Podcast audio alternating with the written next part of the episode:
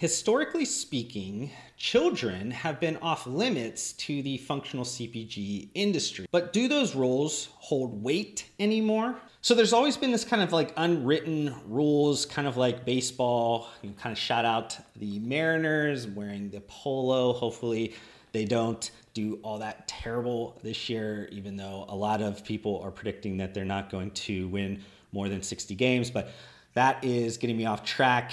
If we're looking at these unwritten rules, especially if you're talking about like the sports nutrition, kind of like sports or niche side of the VMS, the vitamins, minerals, and supplements category. There wasn't really any products specifically that were targeting the youth kind of population. But if we kind of like think back to when we were children and before we could even have any memories when we were just a baby, we actually were already consuming supplements, ready to mix supplements, powdered kind of formula products, maybe like a Similac, which is really just like a watered down vitamin fortified meal replacement shake. So it has like powdered milk, it has whey protein concentrate, it has a ton of other kind of things in there.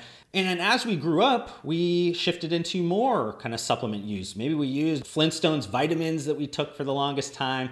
Maybe our parents had some of that like carnation, different breakfast drink that were ready to mix, and then maybe even further along, those ready to drink offerings as well when we were kids, kind of on the run and drinking some of those products. So the tradition of us consuming supplements really is kind of ingrained to us at the beginning. It's not all that odd, but the companies that were focused on offering these products were billion dollar plus brands or billion dollar plus portfolios of a bunch of like CPG, food and beverage, or pharmaceutical or over the counter uh, medicine type of brands. But that has slowly changed and things have started to erode over the last five to seven years. You're starting to see more offerings being put towards the youth market. And one of the reasons why that could happen is a lot of millennials, they're now in the market and buying for their kids. Millennials had a lot more information at their fingertips. They understood maybe food and nutrition a little bit better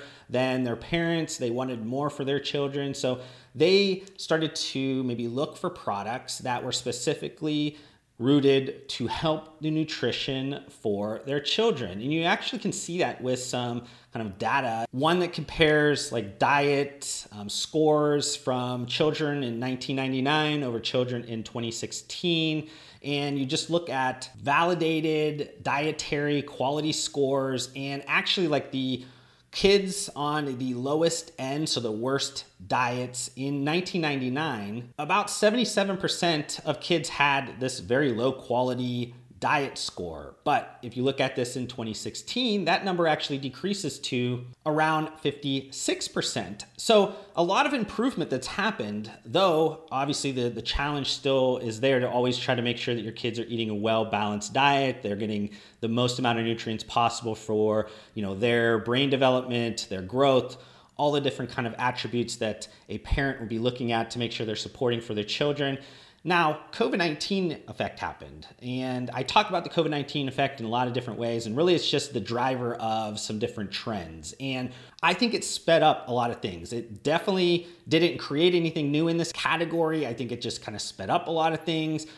And I want to make sure that before I kind of get into a lot of this information, I make a disclaimer to say that though a lot of things I'm going to be talking about is the improvement of diets because of COVID 19 and just some other things that are going on in the market there is kind of the nasty side of this, the, the bad side of things. And COVID 19 caused a lot of malnutrition for kids. A lot of kids that were needing to eat there may be one meal a day or two meals a day in school. They didn't have that available to them as homeschooling, and parents needed essential parents, and a lot of different things happened a lot of things fell through the cracks. Unfortunately, there is this K shaped recovery that happened. Everybody struggled in their own way. I don't want to kind of just undermine that, but not all things with the COVID 19 effect improved. But I want to kind of focus on the positive side of things, the positive side of this trend, because a lot of people that are watching my videos are really looking at like, how do I use some of this trend analysis, some of this information, and apply it to my business? Mention this a little bit, but like the COVID 19 effect, like what were some of those like underlying drivers that caused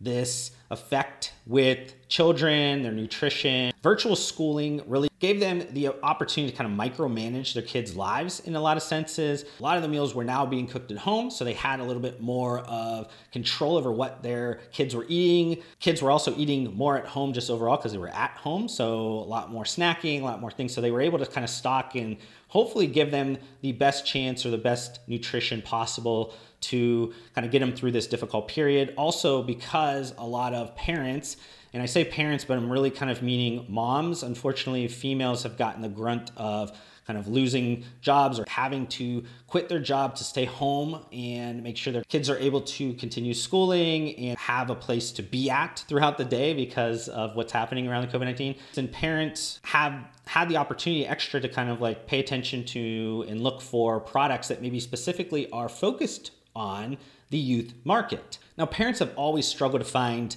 what they can put on their kids' plate that they're both going to love to eat and it's going to be nutritionally dense for them. It's going to be something that's you know better for them and they're not going to have to constantly fight and do all those things a lot of like the food and beverage brands have done a really good job at hiding the kind of nasty things that people or kids even me probably don't want to eat um, and you hide it into like traditional food formats that people are used to consuming they're doing a lot better flavor scientists and a lot of brands as a whole have done a really good job at making better for you cpg a lot more enjoyable also the better for you kind of market has shifted into convenient product formats. That's helped busy parents, that's helped kids be able to just kind of grab and go some snacking. Snacking is a phenomenon across all generations. I know that millennials are kind of the snacking generation that kind of started this trend, but millennial parents have kids now, obviously. So now they're passing some of those traits and some of those behavioral patterns down to their kids. So as better for you snacking's gotten a lot more convenient and formats that are easier, those things have helped just create a better diet kind of quality score. And I also think just CPG brands in general have done a good job at like calling out a lot of like health information, a lot of like really important kind of nutrition information. So busy parents or just if you're online and you're searching for some non-branded search terms and things like that, you can kind of get to the right products that you're looking for as quick as possible and, and kind of provide your family with the right products. Now, what could kind of happen in the future? I think a lot of those like unwritten rules of functional CPG brands not being able to kind of target the youth market is going to just kind of fall to the wayside. I think that as these millennial parents start to make that same shift in their lives from better for you to functional better for you, I think that's natural that the progression is going to also be towards foods their kids consume. So they're going to be a little bit more comfortable with better for you shifting over to functional as they want to kind of share in those positive kind of effects and health benefits with their children. And you can kind of already see this. If you go onto Amazon and you type in kids protein, you'll actually be surprised by how many different products, different brands are offering different like kind of kids protein products. You look at Amazing Grass, which is owned by Glanbia, they have a kids line. Orgain has a kids line. Obvi, and then also RX Bar has like a kids specific protein bar line. Now, if you do that same thing on Amazon with non branded search term like kids supplements, you actually see thousands of listings. And you're gonna see those from just general vitamins and minerals. You're gonna see sleep support supplements. You're gonna see adaptogen type products that are focused on anxiety or stress. And you're gonna see just like endless other ones. I was surprised actually how many different product variants and different kind of focal categories they had towards kids and youth products. And you might be thinking, oh, those are just kind of dragging some back end keywords or, or, something like that. But you could just look at the packaging pretty quickly to realize those are actually geared directly to the youth market. So I was kind of surprised, even me being in the industry and knowing very well this kind of trend that's been happening, just how much is on Amazon. I don't honestly look all that much for non-branded search terms around kids products on Amazon. So I kind of just missed those things. And I'm sure if I miss those things,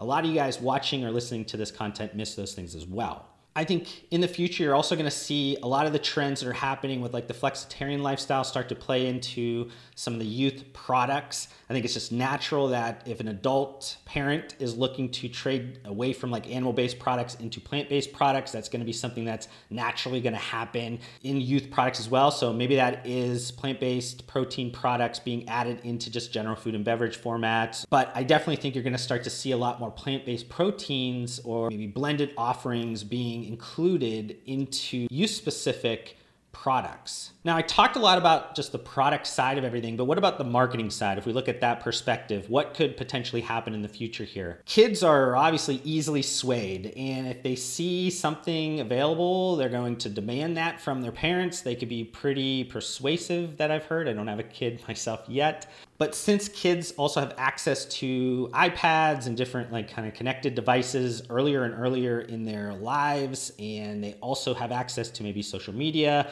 maybe not the full access that a lot of us adults do, but you know, they're watching a ton of YouTube. I think it's natural that a lot of these kind of food and beverage companies, supplement companies, just functional CPG companies as a whole, they look for inspiration towards sectors that have already started to look at how do they utilize kids and different marketing strategies to get access to kids. So influencer marketing I think is something used a ton in the toy industry. I wouldn't be surprised if you start to see kid kind of like fitness, functional food, healthy eating influencers. I think that maybe is like kind of a little bit out there and, and maybe is a odd kind of thought to think about. But think about myself, I didn't know anything about nutrition when I was a kid. I had no idea what fat, carbs, or protein was until honestly, probably I was in high school. I had no idea what any of those things were and I, I could care less. I just ate whatever was in front of me. I was a super active kid and I ate like junk. I just ate a ton of junk constantly. I was lucky enough that I probably had a fast metabolism. Plus, I loved to play sports and be outside and kind of be active. But I had no idea about any of these things. But kids today, if you listen to them talk and you have access and you have kids yourself, they're a lot more sensitive and understanding of just like diet things, uh, carbs, protein, sugars. Like, I don't know if that's from parents kind of drilling down some of the information or not, but regardless, they understand those things. And if they understand those things, they can see somebody marketing to them in that way. And, and though it might seem very weird morally, ethically, legally for some people, there's really no kind of laws really out there. There is some private kind of CPG brands and things that have said we're not going to market directly to kids, but overall it's something that is not like set in stone in terms of like how marketing is done towards the youth market and influencer marketing as a whole is really kind of a way to backdoor it regardless of